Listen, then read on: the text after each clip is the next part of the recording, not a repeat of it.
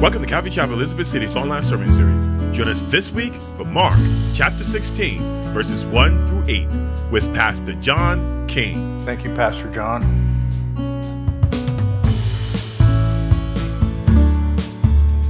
Who's on first?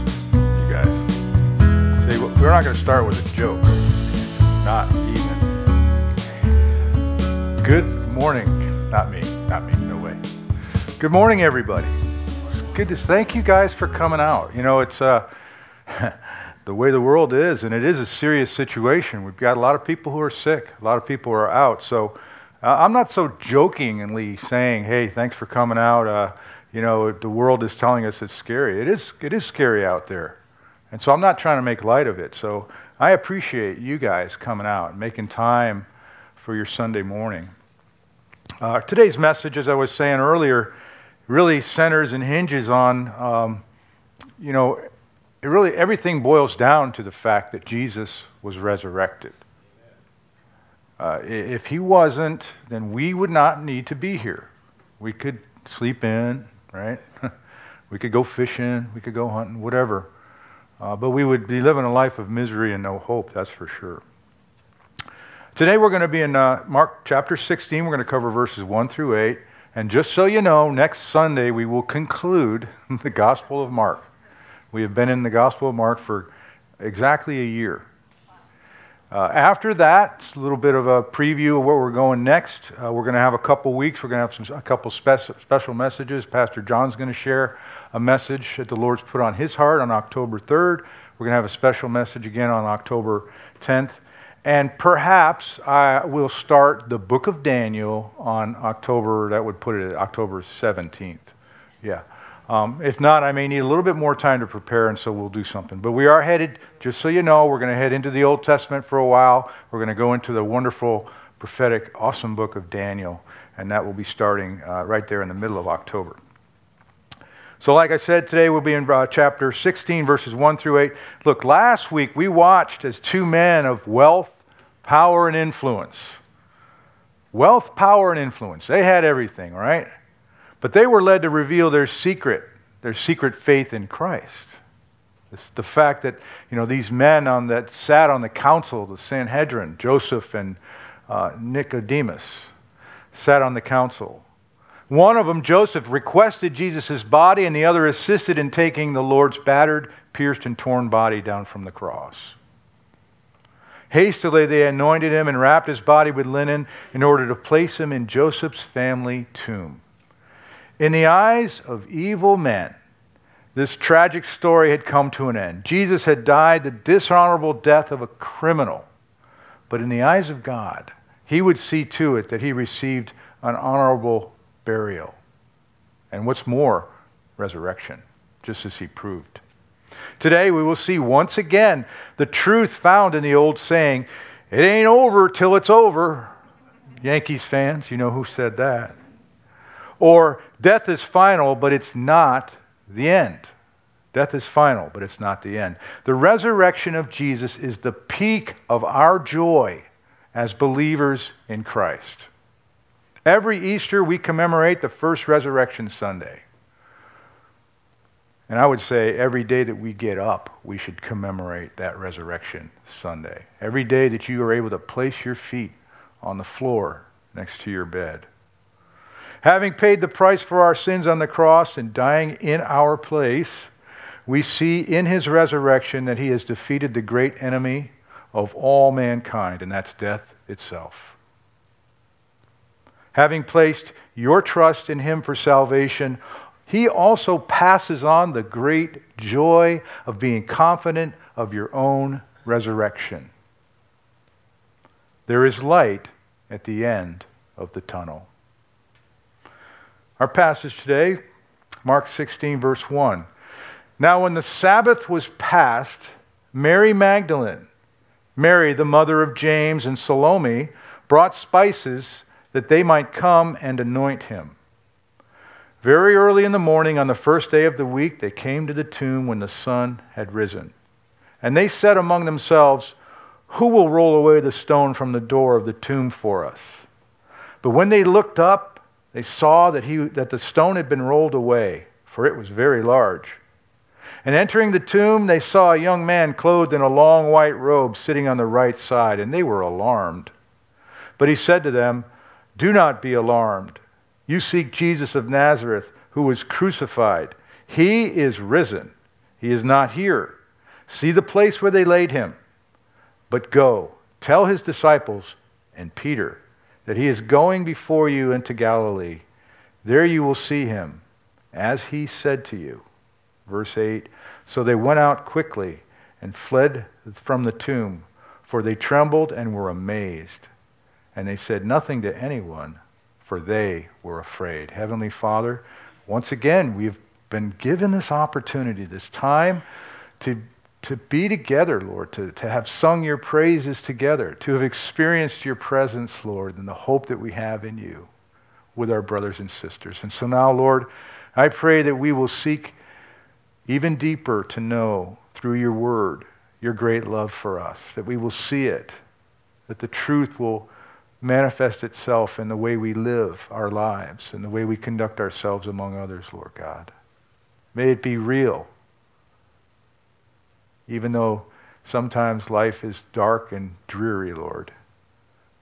If we will be patient with you, your word promises, you will lift our heads and we will see that there is redemption and that there is hope. So go before us now as we study your word. We pray this in Jesus' name, and all God's people said, Amen. So here they are. The next day, they're ready, getting ready. They didn't know. They didn't know how they were going to get in the tomb, but they're going to enter the tomb. Why were they going to do that? They, these ladies, uh, you remember, they had sat the night before, and they had noted, not the night before, the, uh, a day and a night before, on Friday evening, they had sat and they had paid very close attention to where Jesus' body was buried. And the reason why was because they knew they would have to come back and properly finish the process of anointing Jesus' body with oils and spices. And so we see in verse 1 now when the Sabbath was past, the Sabbath had ended at 6 p.m. the night before. But obviously, it was too dark for them to go into the tomb at that time. So they had to wait for the next morning. And here they were, heavy with grief and sadness. The Lord had died. The Lord Jesus had died. And the last two nights would have been very dark for their souls, all the believers.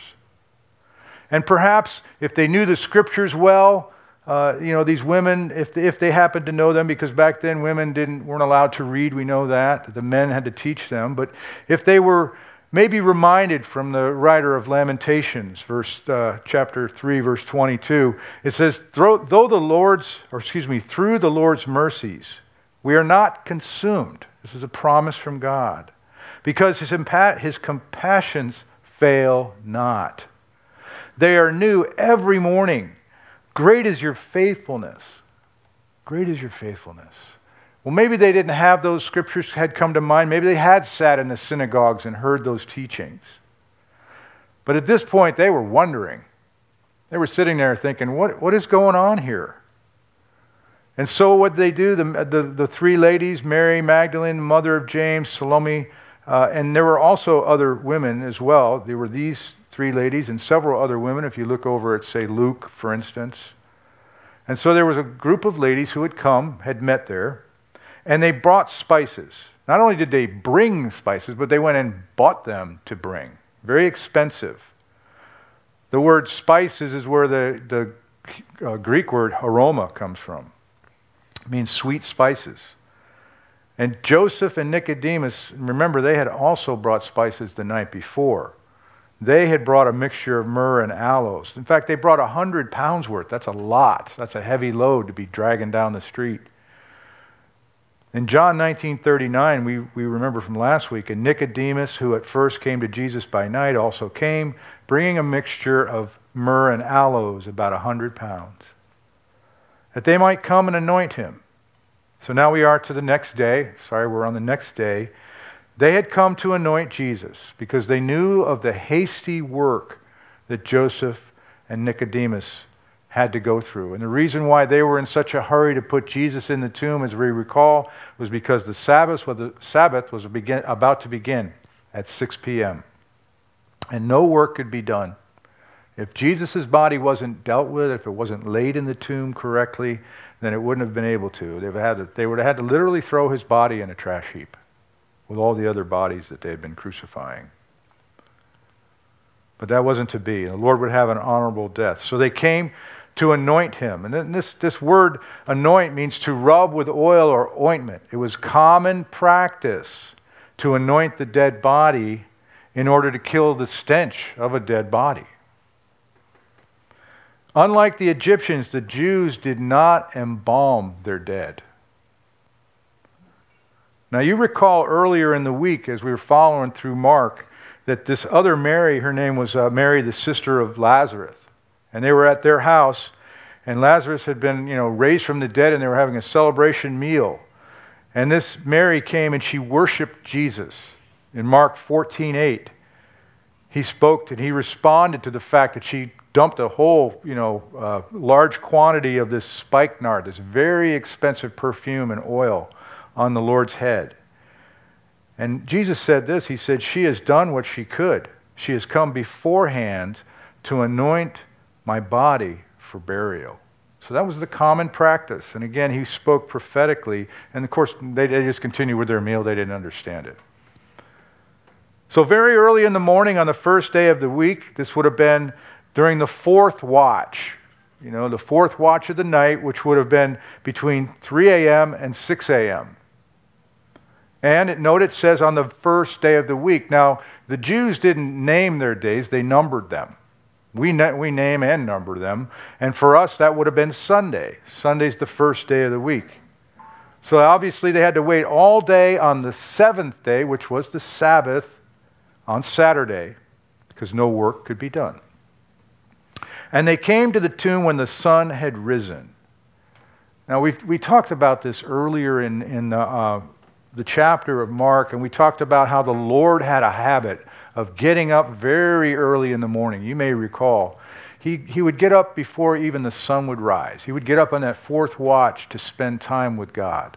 He would get up and, and just be alone with God. And I, and I know when we went through that passage, it inspired me, and I think it inspired some of you as well, to just start to try and make it a practice. It's hard. It's easy to fall out of that practice, though, of getting up when it's dark, just to sit to be with God and maybe watch the sunrise. Our bodies get weary, our, our, our schedules wear us down. But it's a good thing to remember, you know, to rise early and just to, not to do anything but be in the presence of God, in the quiet stillness of the morning. It's a wonderful thing for us. It's a wonderful spiritual discipline. It's not a commandment from God. It's not something we're legalistic about, but it's something we, uh, I would always encourage myself and everyone to get up early and just to spend time with the Lord. Not to get a head start on my day, just to spend time with Jesus at his feet. But they came, obviously, when the sun had risen. You know, you didn't have modern lighting. When the sun had risen, because it would have been too dark, as we said, if they'd have started on Saturday evening when the, the Sabbath had officially ended. When we read John's account uh, of the story, it shows that this other Mary, Mary Magdalene, actually got to the tomb first. In John uh, 20, verse 1, it says, Now it was the first day of the week, and Mary Magdalene went to the tomb early while it was still dark and saw that the stone had been taken away from the tomb. So she's the first one on the scene, if you add the harmony of the Gospels. And when you follow John's account, she panicked. She saw that the tomb was open, the tomb was empty, and she ran to tell the disciples. And the first ones she ran into were Peter and John. We're here back back with these other ladies. Meanwhile, we're back to the ladies who are going to stay at the tomb. They're not going to run away. Uh, obviously, she came and she left, and here, here, they are. Many would come to the tomb that day. And so in verse 3, uh, you see that they're asking the question. You know, they're excited. They're, they're, they're wanting to get there to finish the job. They've got all their, their aloes and, and oil to anoint Jesus' body and to properly wrap his body and, and to put him to lay him to rest for good. And they're like, well, who's going to, hmm, who's going to remove that stone, that heavy stone from in the front? Because they would understand that that stone wasn't something that two ladies could move out of the way. That wasn't going to happen. And so they asked their question Who's going to, uh, how are we going to roll this tomb away out of our way? Or who will do it for us? Now, before we move on, let's, let's again, let's consider the state of mind among these early followers of Jesus. For the past three years, Jesus had come and brought an amazing measure of hope and love, healing, supernatural power over the elements and over sickness. For the past three years, he taught the scriptures with such influence and authority that it amazed everyone who heard that. He overcame the demonic powers that had manifested themselves hundreds and hundreds of times during his Galilean ministry. And those who had become his disciples had surrendered everything their livelihood, their family and friends to take up their cross and follow Jesus. They had a lot at stake. And now it must have appeared so helpless for them, so gloomy. The disciples were scattered. They were unsure of the future. The men, they'd gone back to their fishing. I don't know if Matthew went back to tax collecting. Because to them, Jesus lay dead in the tomb, no longer able to guide them and protect them. But you can't help but ask yourself the question had they forgotten his words concerning his death and resurrection? Mark 10, 33 and 34, he says, Behold, we are going up to Jerusalem, and the Son of Man will be betrayed to the chief priests and to the scribes, and they will condemn him to death and deliver him to the Gentiles. And they will mock him and scourge him and spit on him and kill him. And on the third day he will rise again. And remember, Jesus, every single time that he talked about this terrible thing that was going to befall him, he always mentioned that he would be resurrected. He always made sure to close with that. Had they forgotten his words at the Passover when he instituted communion? He says, Hey, I'm not going to drink any more of the fruit of the vine until that day when I return, when I'm returned with you, when I'm with you again present. Had they forgotten all this? And then we realize that we can, we can certainly relate to these ladies and to these early disciples. Why? Because we know from our own experiences with tragedy and chaos and confusion that our heart and mind can easily forget God's promises, easily slip away.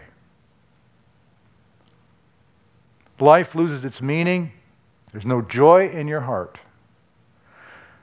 Yet we also know that ultimately, as we continue to walk by faith, not by sight, not by feelings, not by anything else, that our testimony is a simple phrase God showed up. Happens all the time in our lives. God shows up. When you think it's not going to work out, God shows up. When you're dying in the hospital, God shows up. When you're facing cancer, God shows up. Pastor Jon Courson brings up an interesting thought concerning the things that we go through, these deep waters, these hard times, dark nights of the soul. He said, We live in a world that lives in that realm. We live in a world that lives in that realm. What realm? The realm of no hope. That's the world we live in, that people occupy.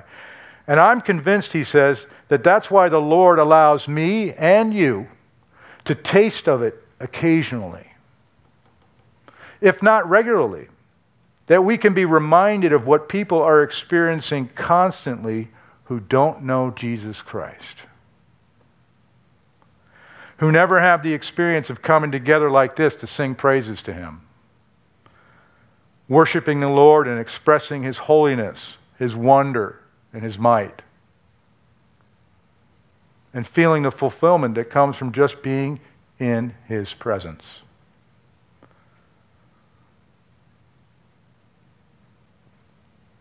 So we know the Lord is faithful, but we also know that there will be times of doubt and fear. Now keep in mind that these ladies were unaware of what had happened the day before on Saturday. Matthew explains to us in 20, uh, Matthew chapter 27, verses 62 through 66.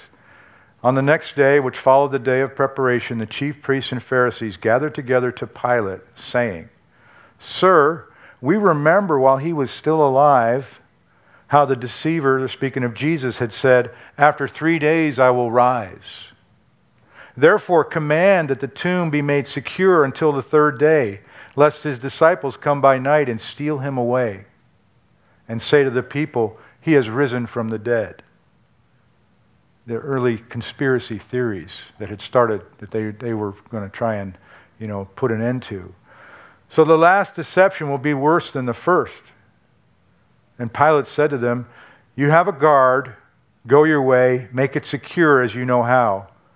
So they went and made the tomb secure, uh, sealing the stone and setting the guard. So here's this very heavy stone now has been rolled to close the door. And Mary Magdalene, you know, they weren't aware of everything, but they do know that the, the, they weren't aware of the conversation that took place, but they were aware of the fact that the tomb had been sealed. But they had no idea that there would have been a Roman guard placed, you know, that it was, it was a secure place. You see, this situation was still proving to be a massive nightmare for the Jewish leaders and for Pilate. So as they approach and they're saying, Who's going to remove the stone? Notice verse 4. and think about these words as we read them. But then they looked up and they saw. They looked up and they saw. What did they see? That the stone had been rolled away. Now, this had to have been such a big, not only surprise, but a relief for them. But this is something they couldn't, you know, like, what is going on here? The stone had been rolled away, for it was very large. Now, we need to understand about cave tombs for just a minute. Cave tombs were closed by rolling a huge cartwheel like stone in front of the entrance. They were almost impossible to remove. A deep slanting groove was hewn out of the rock at the base of the entrance for the circular stone to rest in. So it had like a, a track that it rolled in. The stone usually weighed several tons. Such precautions were essential because there were so many tombs ransacked in those days of poverty, writes this one historian. Excuse me. The tomb was further secured by being sealed. When it was necessary to seal a tomb, a huge stone was cemented to the entrance walls, or else some type of rope or binding was wrapped around the entrance stone and fastened to both sides of the tomb. Then the binding was cemented with a hardening clay or wax like substance. In the case of some burials, usually political figures, the seal of the emperor was also attached to the walls of the entrance. This was to strike fear of Roman retaliation against any intruder. Remember, the Romans, not only would they rule your life, but when they killed you, they would rule your death and all of your descendants and how you were buried. In the case of Jesus' tomb, further precautions were taken by placing a patrol to guard against any foul play. This guard consisted of a large number of men. So not only was the stone rolled away when they arrived, but there had also been a great earthquake. We know from the other Gospels there had been a great earthquake, and the Roman guard was gone. So they, they show up, and again, God showed up. You know, this is the thing where we're starting to see where there's no hope, God shows up. And all the barriers were removed. In verse 5, it says, and entering the tomb. Now, look, as good Bible students that we all are, we know that Jesus doesn't need that tomb to be opened for him to pass through walls. He didn't need open doors to get where he wanted to go. John 20, 19, it says, Then the same day at evening, being the first day of the week, when the doors were shut and the disciples were assembled for the fear of Jews, Jesus came and stood in their midst and said to them, Peace be with you. So he passed through the walls. So he, we know that this tomb wasn't opened for Jesus to get out. It was, been, it was opened for the ladies to enter. so, how many times in your life as a Christian do you find yourself that way? You're anxious, you're scared, you're uncertain about the future. But when you press in with prayer and scripture and even praise, you know, that can be very helpful. And then you looked up. You looked up and you lifted your eyes and you saw there right before you an open door. The heavy stone of doubt and fear has now been rolled away once again. And if you say never, I've never experienced that. I've never had God come and rescue me from my fears. I've never seen Him open a door in my life. Then you know what? God's calling you to repentance. You don't really know the reality of joy that still comes in the morning. That in fact His mercies are new each and every day. And so, therefore, Jesus is now today, even now, calling you to surrender your life to Him. Revelation 3 19 and 20. Jesus says, As many as I love, I rebuke and chasten. Therefore, be jealous and repent. Behold, I stand at the door and knock. If anyone hears my voice and opens the door, I will come into him and dine with him, and he with me. If you don't have that as a reality in your life, yes, we go through very difficult times. But if you say never, God has never been there for me, then God is calling you to repentance. He's calling you to Himself even now. Because if you have asked Jesus into your life and if you have been truly saved, your, your testimony will be one that says, Yes, I have. I have had that. I have experienced God's love. He has opened the door for me. He has he has given me the uh, hope to lift up my eyes to see that my redemption draws nigh and that He is with me and He's never going to leave me nor forsake me, even though I've been through some hard times. Now, if you say, well, it's been a long time, because sometimes our seasons of doubt and fear can go on for a long time, a very long time, much longer than we would desire. You know, we think of this COVID thing and all that's going on with it. And everybody's tired of talking about it, and everybody wants it to end, I think. but if you say it's been a long time since God's been speaking to me, He hasn't been speaking to me. I haven't heard His voice. I haven't heard that still small voice. I don't have the hope that He's given that you're talking about, Pastor John. Then God's speaking to you right now. And He would say to you through Matthew 11, 28 and 29, Jesus' words Come to me, all you who labor and are heavy laden, and I will give you rest. Take my yoke upon you and learn from me, for I am gentle and lowly in heart, and you will find rest for your souls. For my yoke is easy and my burden is light. Now, he doesn't say life is easy and life has no burdens. He says, no, my yoke is easy my burden is light. What I want to put on to you will enable you to walk with hope, and I will help you. That's what he does. And the whole reason is because he is risen. We see it in this verse here uh, of Mark. Because what they saw at the end of verse 5, it says, when they entered the tomb, they saw a young man clothed in, long white, in a long white robe sitting on the right side, and they were alarmed. The night before, they saw Jesus is broken, bloodied, maybe cleaned up a little body placed in that tomb. They remembered him on the cross. And now they come, and here's this young man. A young man, a Greek word for a trained servant, if you will, clothed in a long white robe, which is a loose outer garment that extended all the way to his feet. And there he is, sitting at the right side. And notice, of course, just like you and I would be, they were alarmed. To be alarmed is to be moved to a relatively intense emotional state because of something causing great surprise or perplexity. that's, that's the dictionary. But a simple way is to say they're very excited. Why? Well, obviously, because of two things, really. What this angel of the Lord did. We know from Matthew 28 2 when he came, it says, And behold, there was a great earthquake. Remember, we talked about an earthquake. And an angel of the Lord descended from heaven and came and rolled back the stone, and then he sat on it. And what did he look like? Matthew 28 3. Well, his countenance was like lightning, and his clothing was as white as snow. Again, every time we see when you and I, when humans encounter God's heavenly messengers, God's heavenly angels, you're face down in fear. You're face down in fear. God's revelation can sometimes, when, when we talk about, when we go into the book of Daniel, we're going to see that when Daniel received uh, visions and, and dreams from the Lord, he was often sick for many days afterwards. He was sick physically because of the experience. And so here they were in the presence of God's holy angel. And there are actually two. There were God's messengers. Right before their eyes had been manifested.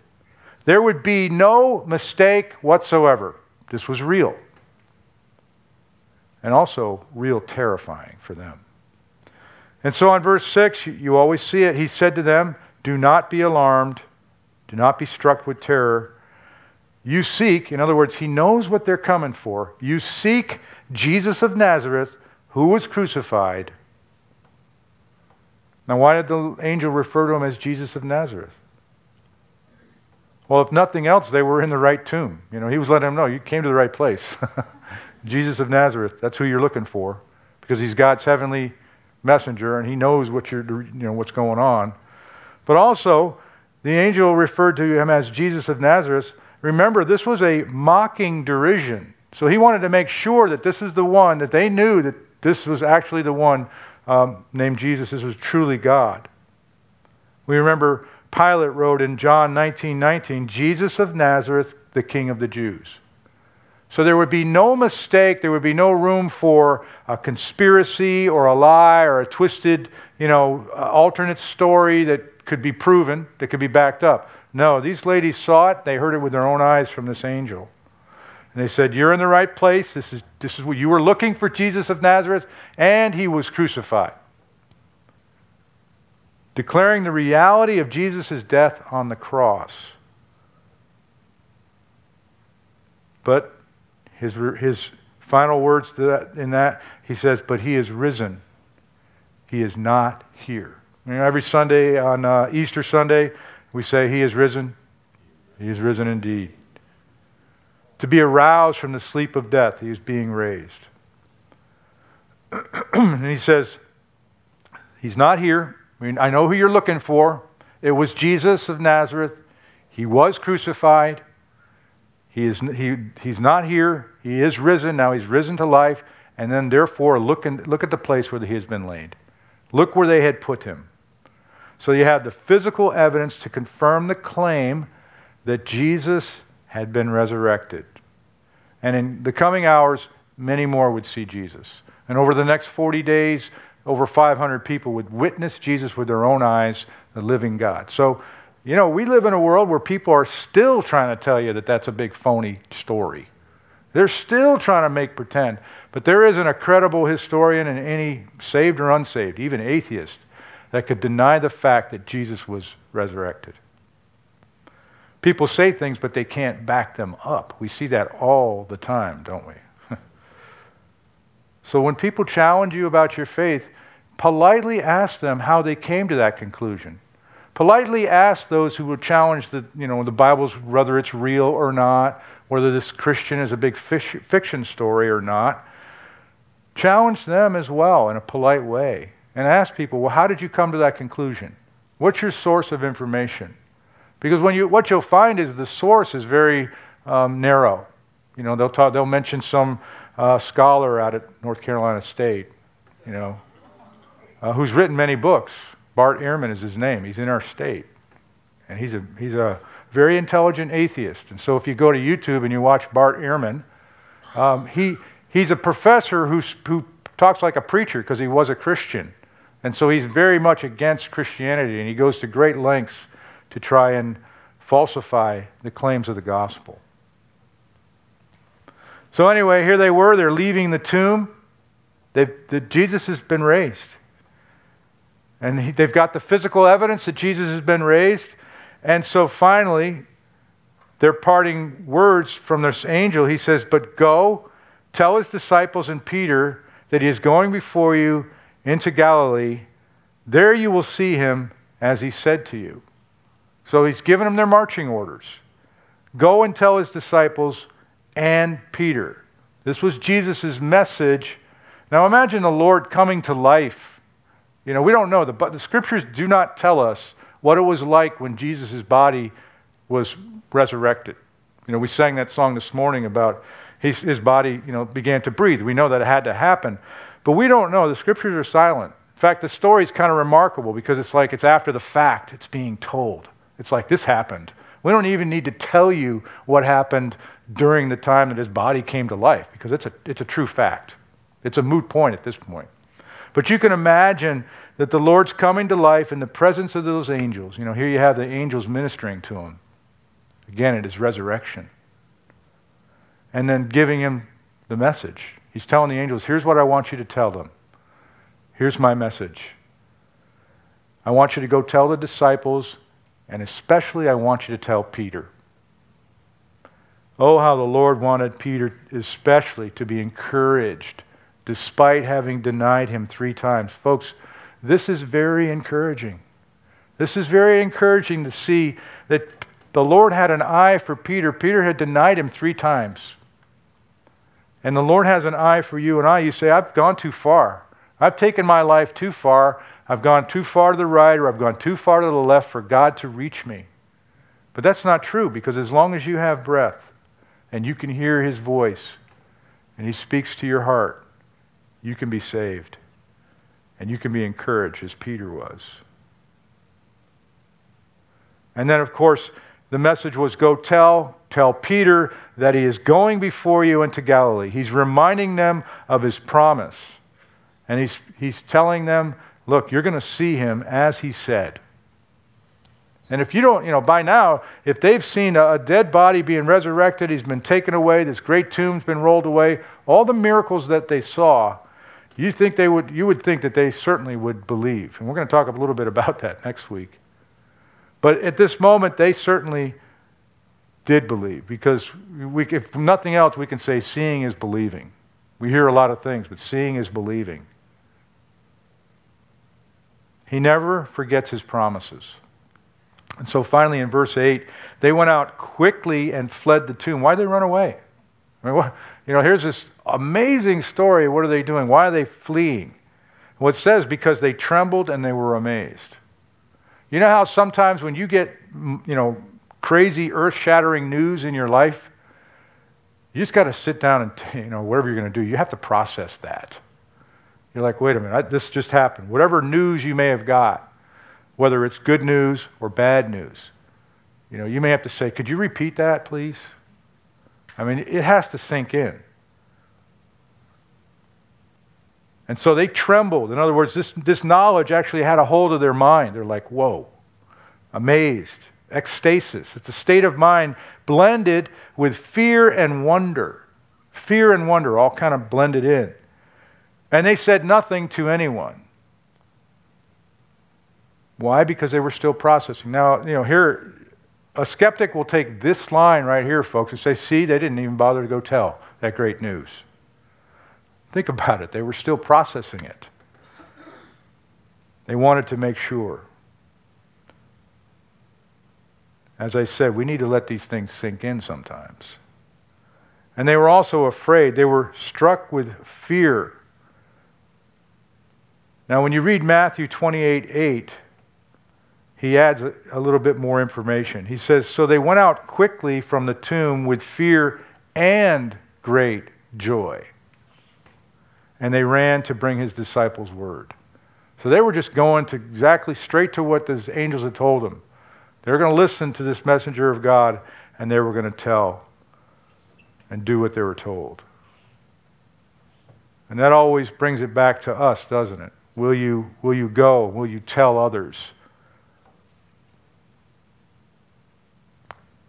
Martyn Lloyd-Jones, uh, famous uh, preacher from the 60s and 70s, Martyn Lloyd-Jones, he was given a message on a, one Easter to his congregation.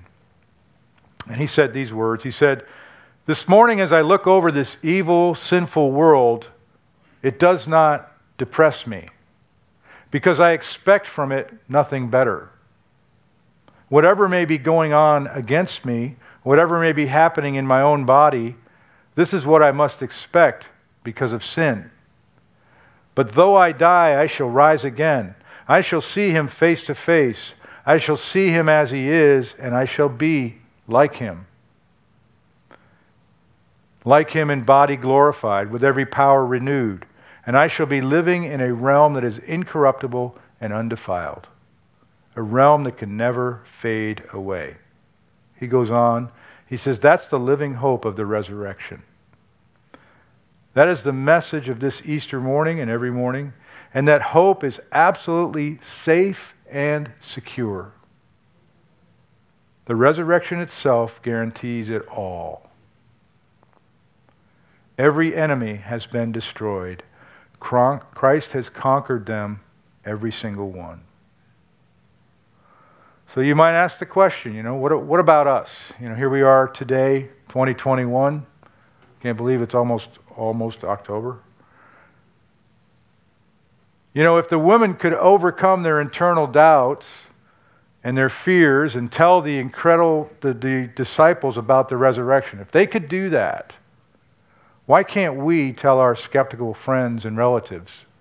You know, holiday season's coming. You're going to be sitting at that dinner table with your, many of you will be sitting there with your unsaved relatives or friends. And you're going to think, maybe how long is it going to take before the subject of politics or religion comes up? And how am I going to deal with it? you guys know what I'm talking about. And if the first century Christians in Rome could conquer their reasonable fear of persecution, can't we get over our own hesitations, writes one writer, our own discomfort and fears to go and tell others, even total strangers, about the good news of the resurrection? You may have heard the story of the little girl who kneels at her bed beside her father to say a scripted bedtime prayer. In a squeaky voice, she says, Now I lay me down to sleep. I pray my lo- uh, the Lord my soul to keep. If I should wake before I die, and her eyes prop open, and she has a look of embarrassment on her face, and she says, Oh, Daddy, I messed it up. but her dad uh, puts his arm around her and he says, No, you're right, honey. We all need to awake before we die. And we can't ever forget this, folks. We can't ever forget the fact that the bad news has been answered by the resurrection of our Lord and Savior. So we're going to get ready to take communion this morning. Again, God gave us that wonderful, this wonderful um, ordinance as a, another reminder for us. See, we want to be reminded of the resurrection. We want to rem- be reminded of Jesus' great sacrifice on our behalf.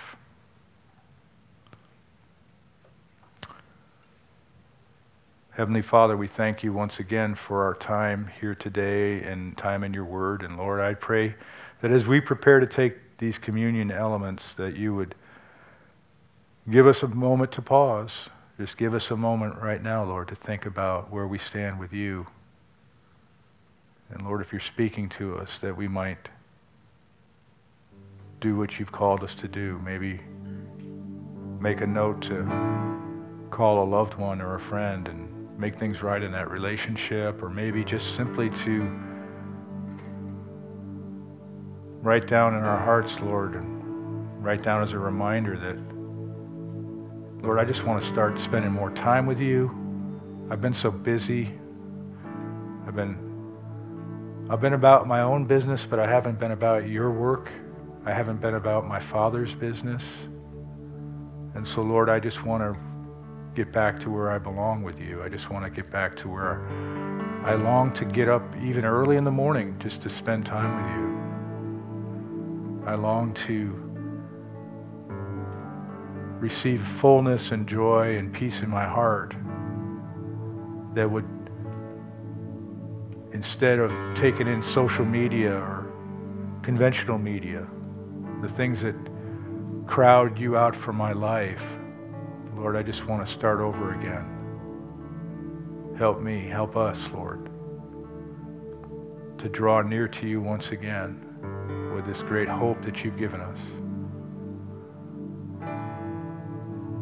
And Lord, we have the honor of actually celebrating, celebrating the fact that you died for us, celebrating the fact that you made a new covenant that our sins have been washed away by your blood and the price has been paid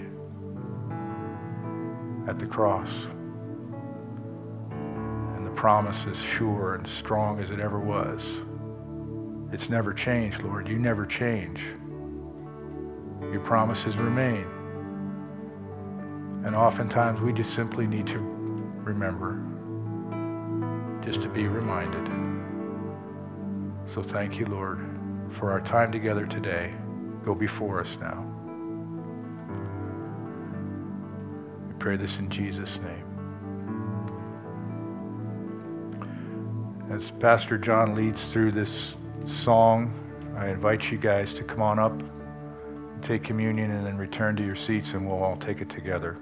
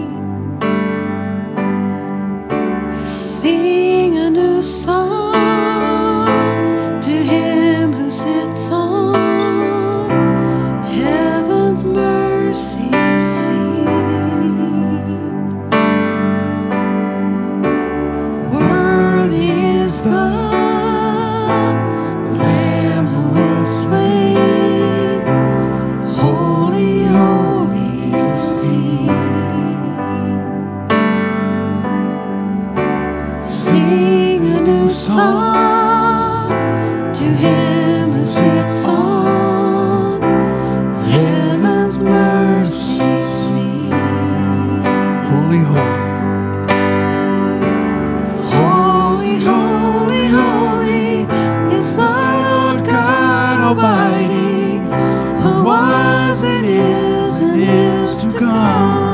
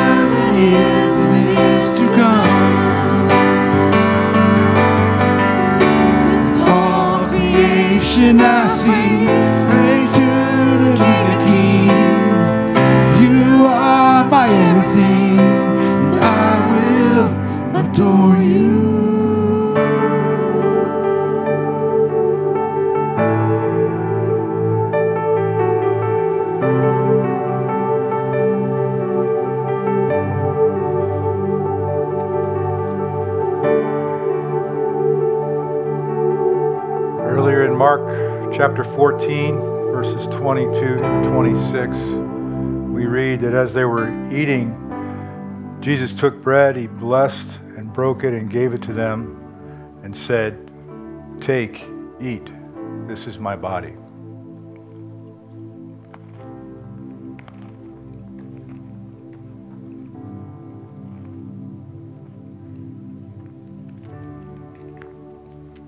Then he took the cup.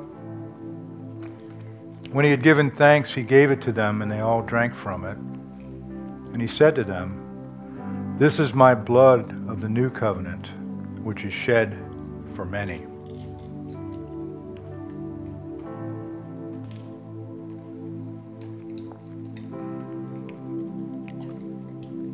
Then he said, Assuredly, I say to you, I will no longer drink of the fruit of the vine until that day when I drink it new in the kingdom of God. See, here was another promise that the Lord had given to them, and even in their grief and misery, as we read about today, they were overcome. But we've been given a promise from God. We've been given the whole end of the story. We've been given so much more than they had to work with. And so let us not forsake the fact that we're here we sit 2,000 years later and uh, we think of all the things that can oppress us, the thing, all the things we can take for granted, all the things we get worried about. But really, when it comes down to it, God is a God of promises, and He keeps His promises. Amen. So, Lord, we just ask that you go before us now. We thank you for our time together today. Lord, we ask that you would just guide us, guide our footsteps as we head home, Lord. That you would be in the things that we do, not a simply a afterthought of the things that we do. We just want to follow your lead, Lord. Each day, one day, one breath at a time. Go before us now as we pray. In Jesus' name, and all God's people said,